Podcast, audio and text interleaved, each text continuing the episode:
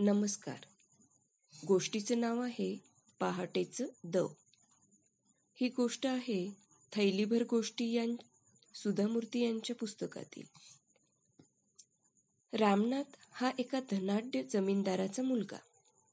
पण त्याने आपल्या जमिनीची कधी पर्वा केली नाही की कधी शेतात काम केलं नाही. एकदा त्याला कोणाकडून तरी असं समजलं की या जगात कुठंतरी एक जादूचं मलम आहे. कोणत्याही धातूवर त्या मलमाचा लेप लावला की त्या धातूचं सोनं होतं. सोनं मिळवण्याचा इतका सोपा उपाय असताना काम करण्याची गरजच काय असं रामनाथला वाटे. त्यामुळे तो सतत त्या मलमाच्या शोधात भटकत फिरत असे. अनेक लोक त्याच्या या मूर्खपणाचा गैरफायदा घेत. आणि त्याच्याकडून पैसेही उकळत असत. तरीही ते मलम काही त्याच्या हाती आलं नाही. या शोधापायी त्याने अमर्याद पैसे खर्च केले. तरीही अजून ते मलम मिळवण्याची आशा त्याच्या मनात होतीच. त्याची पत्नी मधुमती ही मात्र आपल्या पतीच्या या चमत्कारिक स्वभावामुळे अगदी कंटाळून गेली होती. रामनाथ हा महिपती मुनींचा भक्त होता. एक दिवस महिपती मुनींनी त्याला बोलावून घेतलं आणि म्हणाले रामनाथ मला हिमालयातून आलेला एक साधू भेटला. त्याने मला असं सांगितलं की हिमालयात एक औषधी मलम आहे. त्याने कोणत्याही धातूचं सोनं होतं. त्याबरोबर मला तुझी आठवण झाली. म्हणूनच मी तुला बोलावून घेतलं. पण ते मिळवण्यासाठी मात्र तुला काबड कष्ट करावे लागतील. हे ऐकून रामनाथ हर्षभरीत झाला. तो म्हणाला महाराज ते कसं मिळवायचं ते मला सांगा. मी कष्ट करायला तयार आहे. ते इतकं काही सोपं नाही. तुला आधी एक केळीचं रोप लावावं लागेल त्याला रोज पाणी घालावं लागेल त्याची निगा राखायची ते मोठं व्हायचं आणि मग हिवाळ्यात त्याच्या पानांवर दव पडेल आणि ते दव तू बाटलीत भरून ठेवायचं. अशा मोठ्या पाच बाटल्या भरून पाचशेर दव जमा झालं की ते माझ्याकडे घेऊन ये. आपण ते त्या साधूकडे घेऊन जाऊ. मग तो त्याच्या मंत्रसामर्थ्याने त्यापासून जादूचं मलम तयार करेल. त्यात कोणताही धातू तू बुडवलास की त्याचं सोनं होईल. हे ऐकून रामनाथ दुःखी झाला. तो म्हणाला पण महाराज हिवाळा ऋतू वर्षातील फक्त तीनच महिने असतो. दवाचे थेंब किती छोटे असतात. पाच शेर दव जमा करायला किती वर्ष घालवावी लागतील. रामनाथ असं असेल तर मग तू खूप जास्त झाडं लाव. म्हणजे जास्त दव जमा करता येईल. तेही कमी काळात. हे बघ जादूचं मलम प्राप्त करण्याचा हा एवढा एकच मार्ग आहे.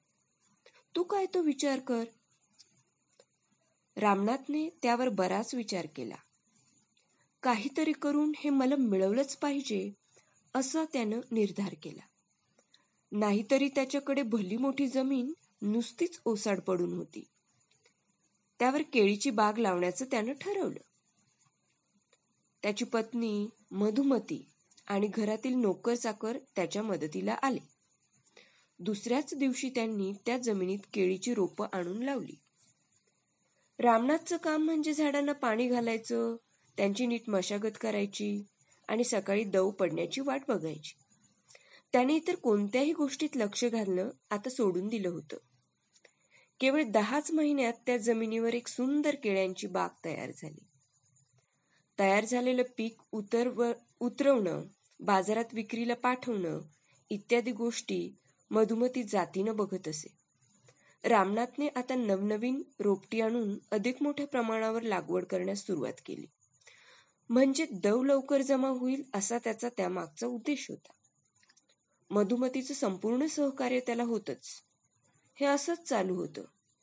अशी पाच वर्ष उलटली आणि अखेर एकदाचा तो दिवस उजाडला. त्या दिवशी रामनाथने पाच शेर दव बाटल्यांमध्ये जमा केले आणि ते त्या हिमालयातून आलेल्या साधूकडे घेऊन गेला. साधूने हसून डोळे मिटले आणि काहीतरी मंत्र पुटपुटल्यासारखे दाखवले. त्यानंतर डोळे उघडून ते पाणी रामनाथला त्यांनी परत दिले. आता रामनाथने एक तांब्याचं भांड घेऊन ते त्या पाण्यात बुडवलं. पण काहीच झालं नाही. मग त्याने आणखी थोडं पाणी त्या भांड्यावर ओतलं. तरीही काही फरक नाही. रामनाथ मनातून अस्वस्थ झाला. महाराज ही शुद्ध फसवणूक आहे. मी माझ्या आयुष्यातील पाच वर्ष फुकट घालवली. त्यावर रामनाथच्या सोबत आलेले महिपती केवळ हसले. ते काहीच बोलले नाहीत. दोघे घरी परतले. महिपती मुनींनी मधुमतीला हाक मारून बाहेर बोलावले. ती हातात एक भल्ली मोठी पेटी घेऊन आली. तिने रामनाथच्या हाती ती पेटी देऊन उघडण्यास सांगितले. रामनाथने ती पेटी उघडली. आत सूर्यप्रकाशात चमचमणारे सोन्याचे रूळ ठेवले होते. महिपती आता रामनाथला म्हणाले अरे जगात मुळी असं जादूचं कोणतंही द्रव्य नसतं. कोणत्याही मार्गाने एखाद्या धातूचं असं आपोआप सोन्यात रूपांतर होऊ शकत नाही. गेली पाच वर्ष तू अपार मेहनत केली आहेस. तुझ्या फळबागेतून आलेल्या पिकाची व्यवस्था पाहणे ते बाजारात विक्रीसाठी पाठवणे इत्यादी कामं तुझ्या पत्नीने जातीने लक्ष घालून सांभाळली आहेत. तुझ्या बागेतली केळी विकून तिने अमाप पैसा मिळवला. त्या पैशांतूनच तिने हे सोनं खरेदी केलं. मला फक्त एवढंच तुला सांगायचंय की रोपं लावून त्याची निगराणी राखण्याचं काम तू उत्तम केलंस. तुझ्या व्यवसायाची आर्थिक बाजू तुझ्या पत्नीने सांभाळली. हे तुम्हा उभयतांच्या कष्टाचं फळ आहे. पण हे जर मी तुला सुरुवातीलाच सांगितलं असतं तर तू माझ्याकडे लक्ष दिलं नसतंस. म्हणूनच मला ही युक्ती वापरावी लागली. कष्टाचं फळ नेहमीच गोड असतं. या उक्तीचं खरंखुरं मर्म रामनाथला आता उमगलं.